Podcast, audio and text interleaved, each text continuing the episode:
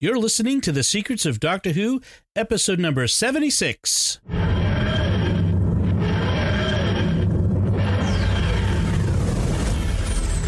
a doctor. I've lived for over 2,000 years. I am Scottish. I can complain about things. Shush. Hi, I'm Dom Bettinelli, and you're listening to The Secrets of Doctor Who, where we discuss everything about the hit BBC series Doctor Who. Today we're discussing the 11th Doctor's first story. The, the Matt Smith era begins with The 11th Hour. And joining me today on the panel are Father Cory Sticha. Hi, Father Cory. How's it going? Good. And Jimmy Akin. Hi, Jimmy. Howdy. So before we get started, I just want to take a moment to kind of tell you about uh, some uh, other that uh, to just ask you to check out our other podcasts on SQPN, the StarQuest Podcast Network.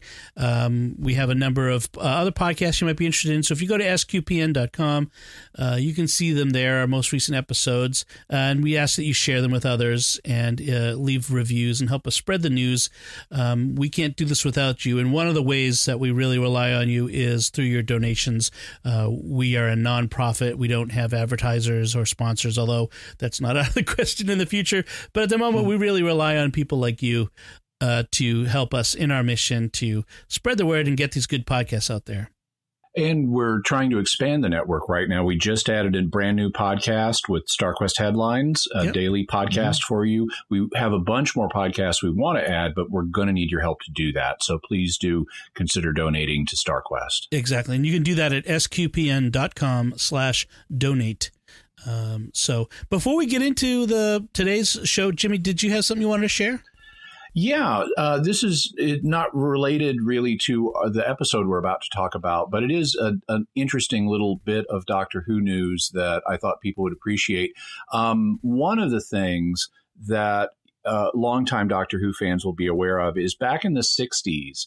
Uh, there were a couple of Doctor Who theatrical movies that were made starring Mm. Peter Cushing as the Doctor and uh, they're they're a lot of fun. Uh, one, the second of them, in fact, has um, oh, I'm blanking on his name. It's the actor who plays Wilfred Mott, Bernard Uh, Cribbin. Cr- Cribbins. Cribbins. Yeah, and uh, he he's he's one of the leads in that, and it's a lot of fun to see him as a young man. Um, But they're the both of them are, are adaptations of Dalek stories that were very popular, and they're really neat. And there's been a longstanding question of well how does this doctor fit in with all of the others? Um, the uh, it, it's sometimes claimed that he's just a human inventor in this, but they never really say that. They don't say, "Oh, and by the way, I'm a human." You know, so they. I think uh, the door is from the what you get in the movies has always been left open to is Peter Cushing like an alternate reality, alternate timeline version of our Doctor. And in my head canon, that's the way I think of him. He, this is a parallel reality Doctor. But uh, just recently, he got worked into the actual canon of this of this of the series, and uh, the great completer Steven Moffat was the one who did that. Um, it, there, they have a couple of new Doctor Who novels that have come Mhm. out of New Who stories. One of them is by Russell T Davies, um, the showrunner who brought the series back, and then the other is a novelization of the 50th anniversary special, The Day of the Doctor, written by Steven Moffat. So Steven Moffat did the novelization, and he did a bunch of little continuity retcons and things in it as kind of head candy for fans. And one of them is he made the the Peter Cushing movies part of Doctor Who canon with Peter Cushing as Peter Cushing. So, according to some lines in the new novel, um, the uh, there were these two movies made about the Doctor on Earth in the Doctor Who universe, starring Mm. Peter Cushing.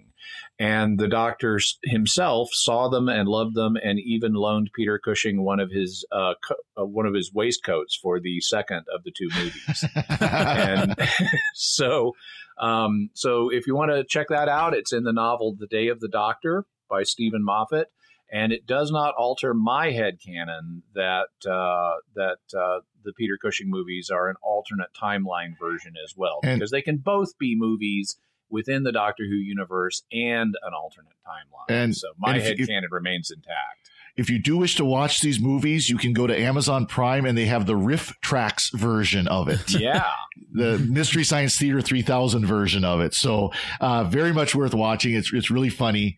Um, but yeah, they're, they're, classic movies that really don't get recognized because everybody's kind of going, does this actually fit? Right, as fans, we can become very narrow-minded about like, well, it doesn't fit the canon, so therefore, I'm not going to to consume it and, and enter it into my into into my viewing of Doctor Who. Uh, if if you've had that, you know, it's actually funny that Star Trek has done something recently. Um, there's a book called The Autobiography of James T. Kirk, which is a written as a first person memoir of Kirk, uh, played of course by William Shatner, and it kind of goes through the events of Kirk's life. But and the way they deal with what everyone knows is the worst Star Trek movie of all time, which was Star Trek Five, the Spock's search for God. the search for God. Spock's brother, Sybok. Um, they they they kind of wiped that away by it being um, a parallel Earth where uh, that got contaminated by the visit of the Enterprise in one of the uh, uh, original series uh, uh, episodes, and someone made a movie about the Star Trek, about the, the Enterprise crew, and came up with this horrible, terrible uh, uh, storyline uh, for it. And so Kirk and company is, get to watch this terrible movie adaptation of their of, of their life. Uh, the, so it's just a, say similar circumstance. So I I- if only the autobiography of James Kirk was canon. yes, well. That's Tell, well, tell me at least it wasn't written by William Shatner. If you've read his Trek No. Wars series, Well, those were all ghosted. yeah. yeah, still. Uh, yeah, no, no, it's um, oh, the, the I forget the name of the guy, but he's a TV writer actually who wrote it. It it was pretty good. It was you know not the best literary experience. It wasn't bad though. It was a quick read, and it kind of was a fun way that they threaded through. Um, a lot of the elements of Kirk's life, and in fact, he it, it ends up he's very regretful uh, for his life uh, in, in ways that seem appropriate. Anyway, this isn't Secrets of Star Trek. This is That's gonna be, we can do another show on that. yes. That To get stay back to. Doctor Who, Yeah, Yeah. To get back to Doctor Who, there's a two volume history of Doctor Who written in, it, it's a real history, but it's written comedically. It's called Space Helmet for a Cow. Oh, that's right. and and it's a lot of fun to read. And one of the recurring motifs in the first volume is the fans' obsession with is it canon or not, and the author repeatedly introduces the fan's voice saying, But is this canon? And then when William Hartnell breaks the fourth wall in the famous Christmas episode and addresses the audience, the author says, Yes, but then the fans say, Yes, but are we canon? and the answer is no, and everybody's head explodes, uh, just like the Cybermen. Um, so, but now we're talking about the eleventh Doctor, and uh, this is the last of our series where we're examining um, first episodes. So the first so first far. so, far. Until far. September, September, October, whenever the new series comes out. exactly. We'll do that as part of our regular weekly view. Um, but we've ta- we've gone from we've talked about the uh, the first Doctor, Unearthly Child, and all the way through uh, have been covered. We've already talked about the Twelfth Doctor's first episode in the which was the very first Secrets of Doctor Who number one. Uh, so we've already talked about that, and so now we're, we're we've made our way through to the Eleventh Doctor, Matt Smith. This episode aired in April 2010, which is really a long time ago. I mean, we're we're right now we're talking uh, that's uh, that's exactly eight years ago, um, and it's kind of funny to think about how long it's been. We've had these two doctors, the 11th and 12th doctors, uh, over such a long period of time, but so relatively few episodes, st- you know, stories Yeah. that they've been in. Um, and we are introduced to his companion, Amy, who I would say is almost the definitive eleventh Doctor companion. I mean, he's Oh, got, yeah. he's got Clara later, but really Amy kind of defines him in many ways. I, I- I think. Well, I think Amy in general is one of the more popular of the new Who companions. She's I'd definitely up there top. I'd say, And yeah, yeah, and she's got one of the most intricate backstories. Um, and I, I, as much as as as appealing, I think so. I think Billie Piper in a way, has more appeal than uh, uh, Karen Karen Gillan. Gillian, whatever, Yeah. Karen Gillian Yeah. um, has from a certain point of view. But I think the character of Amy is way more interesting than Rose, and the supporting cast that um, that Amy brings with her is way more likable and interesting than the supporting cast that Rose brings with her. Most definitely, yeah. Especially in the form of Rory, who becomes quite a quite a key element. He's not just an appendage, but we'll, we'll he's like he is in this episode in some ways. But we'll get to Here that. he's very much an appendage. Yeah. Um, he he later becomes the most sympathetic character of the three. Oh yeah, he Um, I he, Absolutely. he yeah. becomes uh, the, the romantic hero. In fact, uh, of pretty much of all time, uh, as in, as we will later see when we get around to that in quite a long time. I think. One one thing before we get into the plot, I wanted to talk about was Matt Smith as Mhm. the actor Mhm. playing the Doctor because he he is was at the time and still is the youngest person to ever play the Doctor, and um and that was something of a risk because he wa- I mean he was in his twenties when he was cast and and I uh, once he was cast I went on YouTube and looked for clips of him in pre Doctor Who roles, and he like had this wild hair and looked very young and was laughing maniacally, and I just got this vibe that you know I'm I have profound doubts about whether this is the right guy. He seemed too juvenile uh, Mhm. in what I was seeing, and um, and then after watching him for five minutes as the Doctor, it's like no, this man is the Doctor. There is no problem here.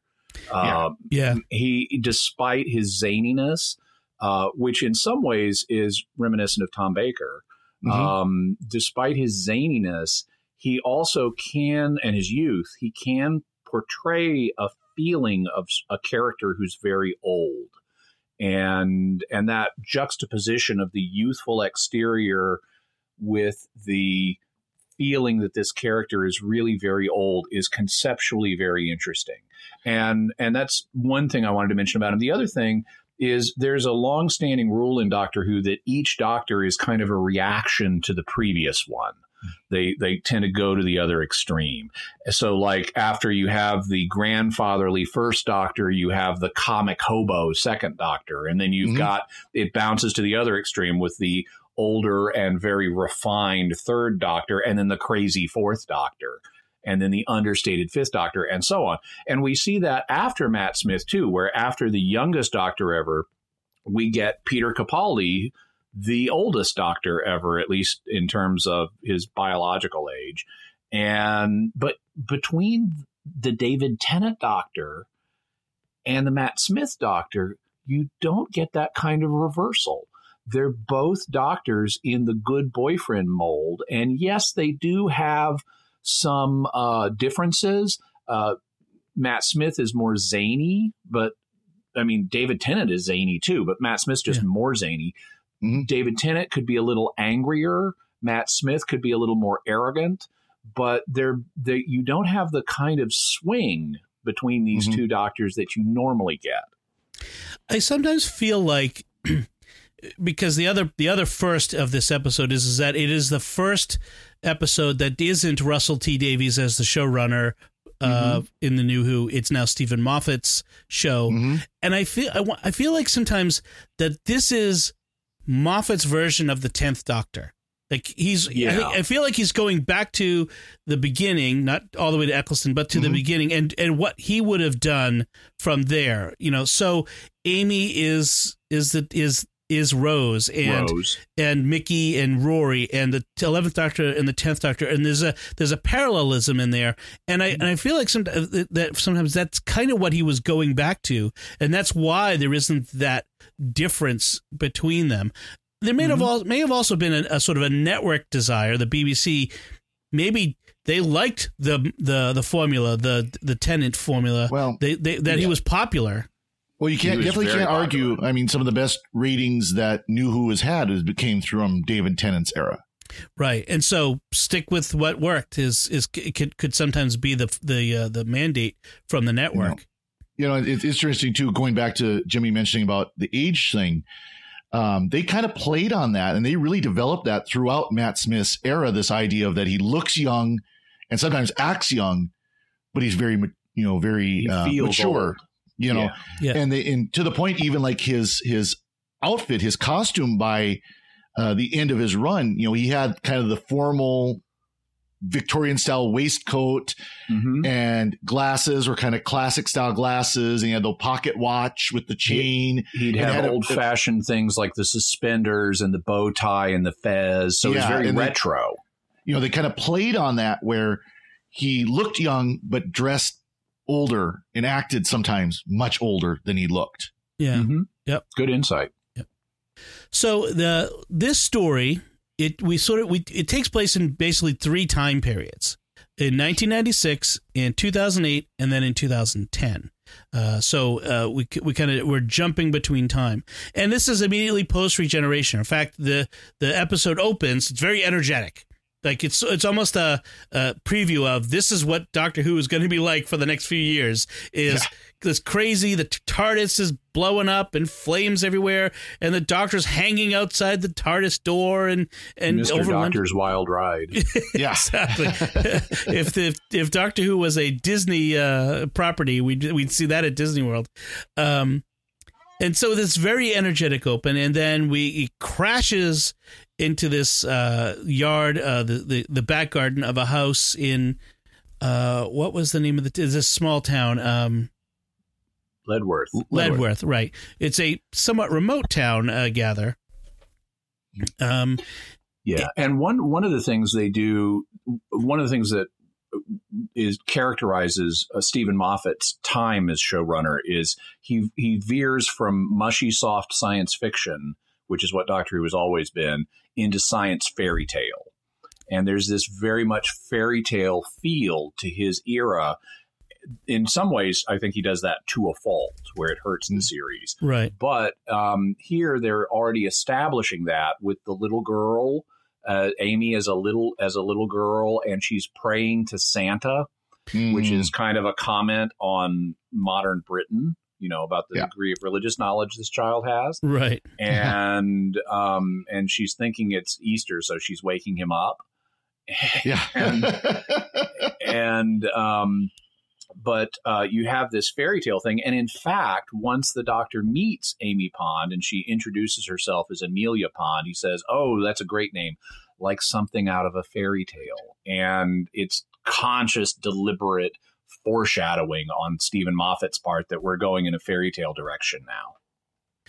Uh, the the uh, the young girl that plays uh, Amelia, who has a great Scottish accent, uh, as uh, Karen Gillan does as well. Um, uh, it's my understanding that she's related to Karen Gillan. Is I think she's like her cousin.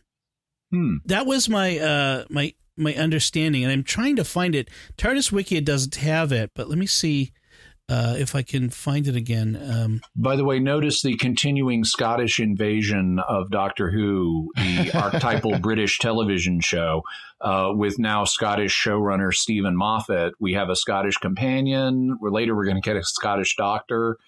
well, we've uh, had a Scottish doctor, but who didn't get to use his accent. well, true, we've Yeah. we've had that, but then we're going to get one who gets to use his accent. Yep. Uh, in fact, I did find it. Caitlin Blackwood, who plays uh, Amelia, the young Amelia, uh, is the cousin of Karen Gillan, who plays the adult Amy Pond. Uh, although it says they never met before Doctor Who, which is very, Oh, wow. very uh, interesting. Um, but uh, apparently, she did have to go through auditions to get the role, so it's not not just plain old nepotism in that case. But uh, but uh, she was she was brilliant in this. I think she, as a child actor, she does really well playing opposite um, uh, Matt Smith in this. And we have this um, TARDIS. and is and very fairy tale theme of the little girl has the night come crashing in and then Mhm. abandoned, but then he comes back. and he's the Raggedy Man or the Raggedy Doctor Yeah. that, that gets Yeah. told about. The one thing I think they avoided a little bit with the the the young Amy Pond was the kid that's too smart for her own good, Yeah. too smart for her age. I guess True. Yeah. better way to phrase She's a it. little precocious, but not not overly so. Well, you, you she's get not she's not Will Robinson. She's not Will Robinson. She's not the Home Alone kid. She's you know she. Will she Wheaton. yeah, Wil Wheaton. She Yeah. acts like an actual kid of her age, more or less, maybe a little more mature, and that could be explained by the fact that she's living on her own and has to basically deal with these situations on her own. Right. In fact, with no parents. Yeah. and, And Right. an aunt that lives in town visible. somewhere. well, know? there's Yeah. well, there's an aunt who lives there, but sometimes isn't there. But we later get an explanation for this, don't we? That there's I- something weird, strange Oh, yeah, about it's- Amy. It, it, it's all connected with the cracks in time. So Right. her family has effectively been deleted from history, and she's a surviving time anomaly. But I Hmm. don't think I don't think the aunt is living with her in that house. I think No, that's they- part of the anomaly. They, they, they, I think she explains it like her aunt lives down the hill or something like that. Okay. Yeah, Yeah. but even that's bizarre. Why would you let an eight-year-old girl live by herself in a big house? Right. Yeah, it, it it it's sort of presented like uh, later again later on we'll find out it's presented as you know Amy don't you think that's kind of odd that you lived alone in this big house without anyone there and like because she's a time anomaly she doesn't see the the, the Mhm. strangeness of it. Um, we we get this uh, the the the manic post regeneration doctor here which played to a T by By Matt Still Smith. cooking. still cooking right. Yep. Um, the Oh, and the the sea. We also got the TARDIS regenerating because when Yep. he regenerated, he blew up inside of it. So the TARDIS is healing. I the the the food montage right I was just about to bring the that up. beginning. That is so awesome. Where he's you know obsessing about different kinds of food, thinking he's going to like it, and as soon as he tastes it, it's it's progressively more horrible But isn't until Yeah. until we end up with fish fingers and custard. the famous fish fingers and custard. Longtime SQPN uh, uh, listeners will remember uh, um, years ago when Father Roderick Vonhögen, one of our co-founders, uh, did we did, we did a uh, a, a fundraiser uh, That's right. marathon, and one of the ways he did it was to get people to pledge if he got if he, ra- he raised a certain amount of money, he would eat fish fingers and custard. Uh, I Yeah. think he still regrets that to this day. I'm I'm the one oh, who You- who who who got him to do that That's because awesome. he That's was funny. taking bids. If you pledge X amount of money, he'll eat something, and you get Yeah. to request it. oh and so wow. I pledged and bid. Uh, bid for fish fingers and custard, and he ate it. And the thing is, he didn't know at the time where fish fingers and custard came from. Because that's So before he we started this know I was- podcast. he didn't know I was requesting a doctor That was- for him to enact a Doctor Who. Because that was that was before we started this podcast. He also had some really nasty shake or something like the, the, the, the smoothie challenge. smoothie yeah. that he had to drink that was sound like absolutely disgusting. But you know, Jimmy, when you talk about like that food, the food montage and the snappy dialogue and the very quick, you know, uh, repartee. You're that's really- something. Yeah, well, that that's that's the Moffat signature, isn't it? I mean, Yeah. that's what really distinguishes a, a Steven Moffat, and not just Steven Moffat, but the you know some of the others who will do scripts with him. Um, his script writing partner from Sherlock. Um, uh, the Oh, name of escapes me. Mark Gatiss. Mark Gatiss, sorry, yeah. Um, that that it's a sort of it's a hallmark of their their kind of writing is that uh, that quick twit, uh, uh, uh, uh, back and forth uh, dialogue like that, very clever and funny. Really good. Yeah. Yeah. I have in mind it really good badinage. I have in my notes, you know, about how many great lines there are in this. One of my favorites is when the doctor is after while he's eating fish fingers and custard, he's talking to Amy and he's asking about her parents, and she says she says she doesn't have any, uh, just an aunt. And the doctor says, I don't even have an aunt. And Mhm. she says, You're lucky. And he says, Yeah. I know. yeah, and and again played very well by by Matt Smith. He's he's a, a very good comedic actor, I have to say. Um, yeah, so so so this is sort of the setup, um, and then we get to the premise that's going to motivate the season, which is the crack in the wall, which Mhm. Yeah. is, which is the crack in the universe Well, that we- actually, we keep before, coming up. bef- before then, and it, it motivates their entire relationship. We have the, the well, we do get the crack in the wall first. She, Yeah. He he shows her the crack in the time, uh, the crack in the wall, which then becomes the recurring season arc element. Mhm.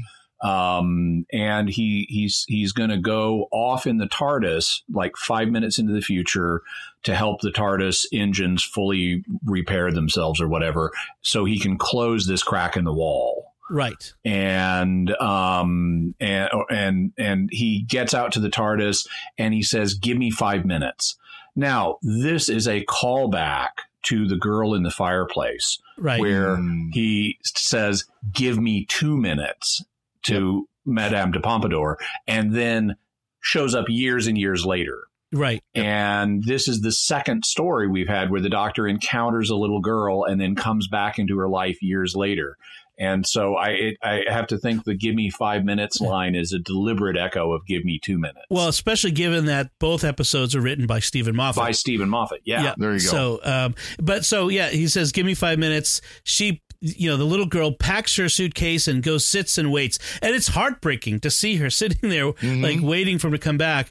And it's 2008 when he comes ba- comes back, doesn't Yeah. recognize Amy. Uh, it's Right. also partly because we got to jump grown back. up.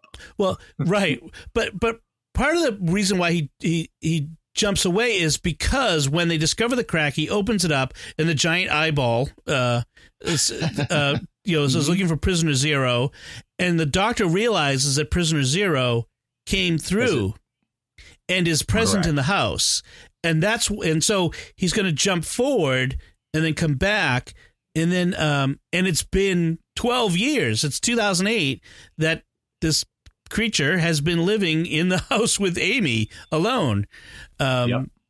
and, and so he encounters Amy. She's, she's dressed in a police officer's, uh, outfit, which is very obviously not a real police officer's outfit. The, we don't see police dressed like that very often. Although maybe in Yeah. Britain, maybe it's a British thing, but, uh, uh, she's a kissogram, which is a funny throwaway. Um, By, by the way, before we before we move into the fully into the adult phase, I wanted to note one thing about uh, the doctor's interaction with the young Amelia. He offers to have her become a companion, yes. Mhm. and she's like an eight year old kid, and or whatever she is, eight or twelve or whatever. Yep. And um and this would be the youngest companion ever on television. Mhm. Right. it would not be the youngest companion ever in spin-off media because in the original the first form of spin-off media was Doctor Who comics and in the comics the William Hartnell doctor was traveling with his two grandchildren who were this age. They Oh, weren't it was it was not Susan who was a teenager. It was two other grandchildren that only appeared in the comics. Um, but for TV this would have been a first of having a companion that young. And i thought that was a notable moment. Right. Uh, There's and, and in fact he the one of the things that makes this moment heartbreaking is is he promises her he's not like other people and he you know that he'll be back in 5 minutes and he breaks that promise. I mean the doctor the, the very first there's a reason why Amy doesn't trust him uh, for the rest of this episode, and that's because he the the first time she encounters him, he breaks his promise, uh, like other adults. Um, so later on, um, you know, they, th there's this whole plot of Prisoner Zero and these the aliens who are supposed to be um, guarding him. Uh, they want to uh, to to get him back, and so they threaten to destroy the Earth in order if if if Prisoner, Prisoner Zero doesn't turn himself in, and that's that's the premise. Um, yeah only only they they complexify it so that the atraxi that's the eyeball creatures in this episode are Yeah. saying that the human dwelling will be exterminated unless prisoner zero leaves the human dwelling and he thinks the doctor assumes at first they're talking about the house Yes. and then he Mhm. realizes they're talking about the planet so so that's kind of a neat reversal right. Also, I thought pre- the Atraxi with the giant eyeball thing, that's effective visually as a character, as a monster design. Also, Prisoner Zero um, Shapeshifter. Yeah. a shapeshifter, and when we see Prisoner Zero's native form, it it is very creepy because Mhm. and the the doctor realizes that there's a room in the house where prisoner zero has been living that's shielded by a perception filter so you don't notice it and that's a great idea in and of itself Mhm. and then when amy goes into the room we see prisoner zero kind of snaking down from the ceiling behind her and the it's it's basically a body form that's a lot like a serpent but Mhm. big with this head on it that has teeth like something you would Right. see from a deep sea you know creature Right. and these really long dagger like teeth and it's it's very creepy and effective and then as a shapeshifter when prisoner zero starts hopping bodies Mhm. and you've got like he's he's inhabiting a man and a dog together Yeah. form Mhm. but In he fact, gets the voices all- mixed up Yeah. all of the forms he takes are multiform. They're they're they're like Yeah. uh, a woman and two Right. daughters. Um, the do- the man with the dog, and right, he, he keeps mixing up which which one the voice is supposed to be coming from. Um, and it was, so you have a man barking with a dog's voice that they've dubbed in. Yes. Or, and it's it, it's it is effectively creepy. Prisoner Zero Yeah. is a really creepy character. By the way, the the mom in this uh, with the two daughters Yeah. Oh uh, is Olivia Colman, which uh, she's guest starred on a bunch of different uh, episodes of Doctor Who, but she's also uh, appeared alongside uh, David Tennant in Broadchurch, a fantastic uh, uh, police drama. Um, show run by as- the new showrunner of Doctor Who, Exactly. Christian and Mill. also appearing on Broadchurch, Jodie Whittaker, who will be the new Doctor, even though Right. it would have been better. So far as I can tell from current data, it would have been better to be Olivia Colman. yes, Yeah. I like Olivia Colman too. and uh, Rory Arthur Darvill was Arthur also in Darvill Broadchurch as the on- vicar. Yep. Lots of Doctor Who spin off or tied to uh, Broadchurch. Yes, very much so. It's like, I- it's like all those people over there live on a small island or something. I know, right? I, I, I'm still on record as saying that I would have preferred David Tennant's character as the new Doctor uh, from the from Broadchurch as the new Doctor. That that personality uh, and have bring David Tennant back. I still would have liked it and have Olivia Colman play his companion, but no one asked me. Um, so uh, we have this. So we, we have this creature. Um, was anybody else like kind of go, like I I remember the first time I saw this being like Amy, listen to the doctor.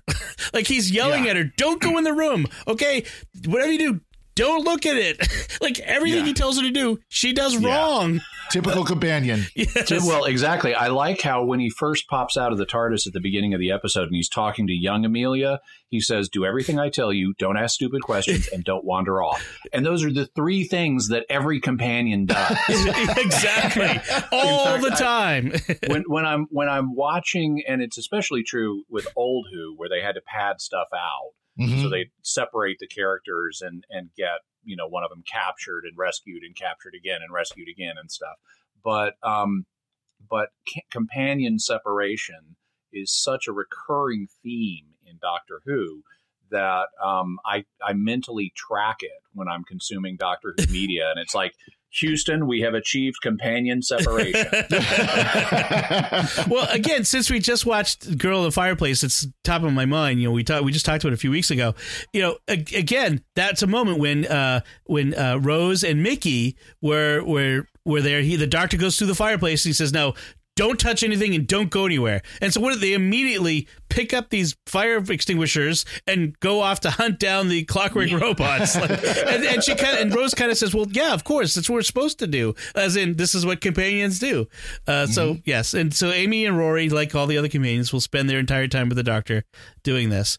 and Um, the doctor reflects on this after Amy's disobeyed him. He says, Do I have a face that nobody listens to again? so uh, we get we get the uh, Doctor's new catchphrase is instead of Allons-y, which was the tenth Doctor's, we get Geronimo. Uh, he- we we get that up, show up here.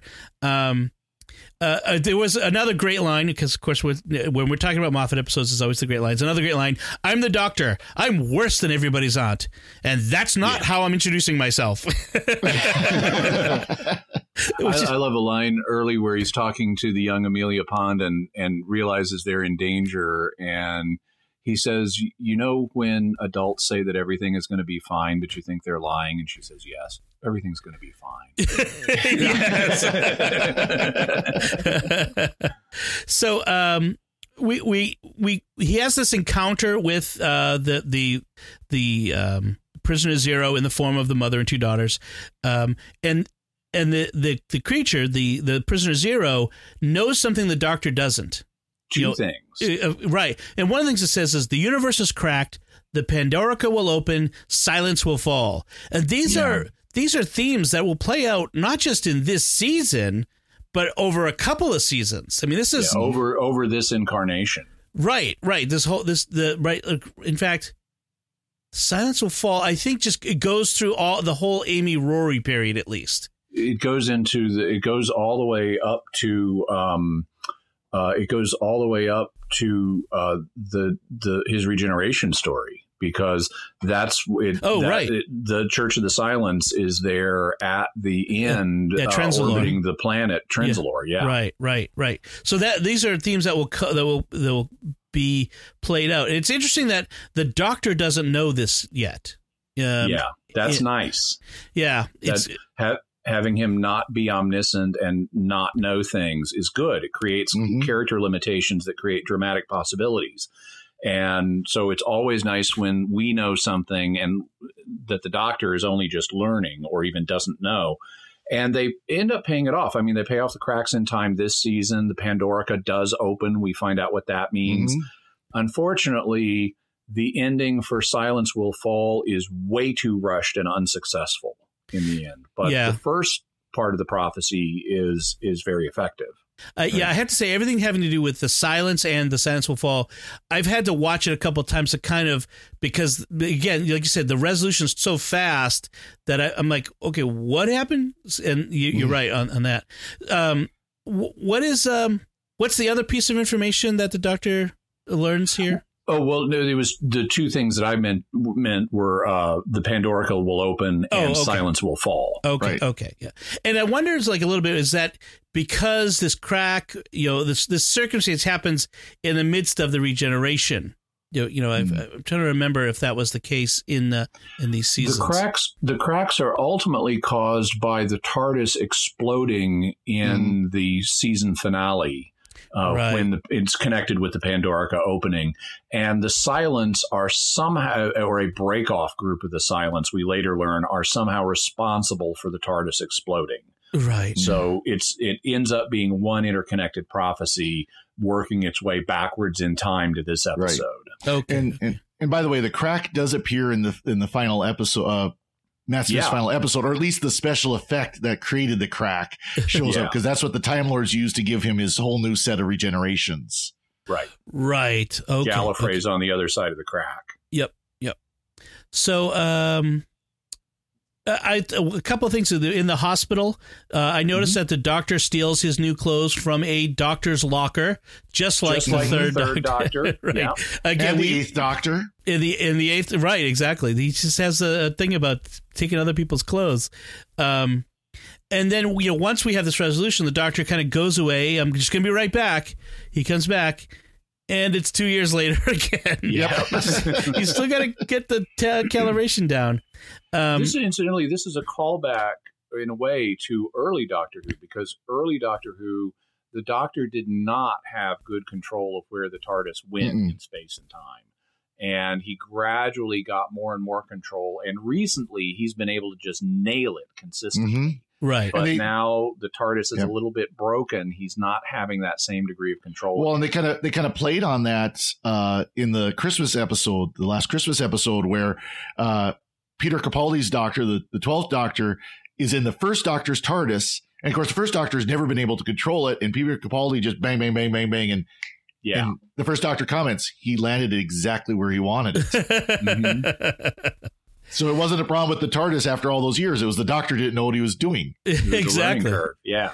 um By the way, another neat little callback to a previous Steven Moffat thing in this one is when the Doctor snaps his fingers and the TARDIS door Yes. opens. mhm. That was something Moffat had introduced in Silence in the Library and Forest of the Dead. right in fact it was uh it was river song who snapped her fingers right to open the who, to- tardis who told him that he could do it and he didn't know. yeah And then at the Mhm. end of that, he tried it and it worked. Right. Yep. Right. Um, so when he comes back in 2010, now we're like in present day with with Amy. Uh, she wants to know why he chooses her. Why did you choose? Because when he came when she was eight years old, she changed his life. He changed her life. You know, uh, the, the Raggedy Man became a story. People thought she was a crazy little kid who made up this this guy. I, I like when she when he shows up later in 2008 and she explains it's 12 years and four psychiatrists later. right exactly and and and you know he says yeah okay it's part because i'm lonely but but he it's also as we see sort of on the monitor it's also because of the crack in the wall in the crack in the Mhm. universe Mhm. that's one of the reasons he chose her uh, at, it, by the way, I- at, at this moment, as he introduces her and us to the new TARDIS control room, uh, as they come in the door, I notice the coat rack is there, Uh, I don't know if Mm-hmm. you noticed that. This is the coat rack that was in the first Doctor's very Mm-hmm. spare control room uh, Mhm. at the time, but it, it's it they they brought it back. So This is uh, this, this control room is is not exactly one of my favorites. It's uh, a little No. too psychedelic for me, and they, they did get rid of it fairly quickly. Actually, I think it only lasted a season, but I don't Yeah. like any of the new Who control rooms. I, I just think they're all badly designed compared to the classic. but um, uh, there, I, I I really I love those scenes where the doctor will walk in with Amy, and all these people who've known Amy her whole life goes, "It's him. It's your Yeah. raggedy doctor." It's- Yeah. Like, and Right. he's, he's trying to explain something or trying to do something. And it's like, you're real. You're actually the right. It's like, uh, hello, I'm trying to save the world here.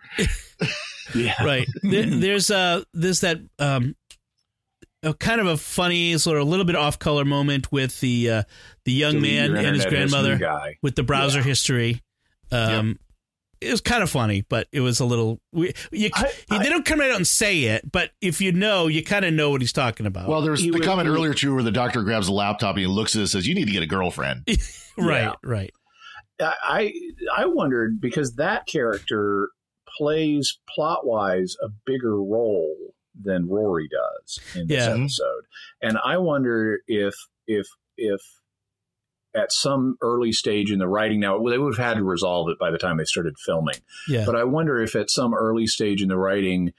Moffat was considering going with either Rory or this guy Yeah. as a recurring character because he feels like in a way he should be the one who gets picked up rather than Rory because Rory is not yet established as Amy's boyfriend really in this episode. Right. Um, There's something. Well, there's something about them being together, but but it's yeah. it's not a very strong connection. Yeah. he, They he, could sa- have gone he says way. boyfriend, she just says friend. Yeah. Yeah. One thing, uh, oh, one thing I wanted to note about this, uh, unlike the girl in the fireplace, where they played the gaps in time, that where the doctor leaves and comes back, they played it for romance. Here they play it for comedy and drama. Mhm. And at the end of this, both there's this. I, I like the stinger ending um, because uh, we learn from what we the viewer see that both the doctor and Amy are keeping secrets from each other. The doctor is keeping secret from Amy the significance of the cracks in time and why he chose her. Right. And she is keeping secret from him. Even though she's mentioned it, we, the viewer, don't realize she's been obsessed with the doctor. And we get this pan of the items in her room Right. and she has all this doctor related memorabilia that she created and then we pan up to her wedding dress Right. Mhm. and that just sets us on i mean that's an ominous note for the future Uh, here are these two things her childhood obsession with her adult need to move on and get married are about to collide and Mhm. and it's a really effective stinger at the end Right. That that was um that's it, it's a significant plot point. I mean, as going going forward, you know, this whole triangle between Amy, the Doctor, and Rory, it is, it's a significant point, at least for a portion of their time together. And then once River Song shows up, that that changes a bit. But um, uh, I, d- I do like the line where he says at the end, "There's something very important you you have to remember. I am definitely a madman in a box." Uh, you know, Yeah. that sort of, which is which is a, as good a definition of the Doctor as as any. Um, uh, you know, and actually, I mean, there's so much to say, but one of my last points is is the adventure music, the that that sort of driving whenever there's an Yeah. adventure. It's- That's my it's called it's called the theme of the 11th okay, Or I am the doctor is the. right. My that that's one of my favorite themes of yeah. the series. I was gonna say, series. yeah. it's my favorite theme music. Uh, really, it's. I, I, in fact, I have it as a ringtone uh, that I use on my phone sometimes because it's just it's Oh, just cool. so cool when I hear it. I just love hearing it's it. It's compelling it's awesome Yeah. yeah, yeah. I gotta say the the the music, especially since I mean the music has always been pretty good, but the music, especially since Moffat took over, was really good. And in fact, I, I should really find out who's responsible because um, Uh, it's Murray Gold still, isn't it? yeah, I guess it's still Murray Gold. Um, he's, he's been doing he's been doing the music, and it, it shows how incredible of a, a composer he is because he's been doing all the music. I think he's just now resigned from Doctor Who. I don't think he's going to be going forward. I thought I Wow. heard something about right. that I mean, how long Uh, has he been doing it from the beginning? Like- since since New Who started. Since day one of New Who. Yeah, so he's composed all the themes, all the all that. Um, We also get the really haunting Amy's theme. yes, this. which is a great a great theme. Yeah. Um, that that and then the later the Clara's theme is another one of my favorites uh, of the Mhm. of, of the music. I mean, it's really it's very cinematic to put it that way. In, the, in that sense, it's very much bigger than than you you often found with a TV sh- uh, show. Mhm. So I really enjoyed that. and I, I looked it up. He he did just resign as uh, composer for Doctor Who as of the last season, end of the last season, the end of the Christmas special. Yeah, I feel like I mean this is kind of getting to some territory that we want to cover in a show for itself, but I feel like as we talk about this, um, the new Who that's going to be coming in with the thirteenth Doctor.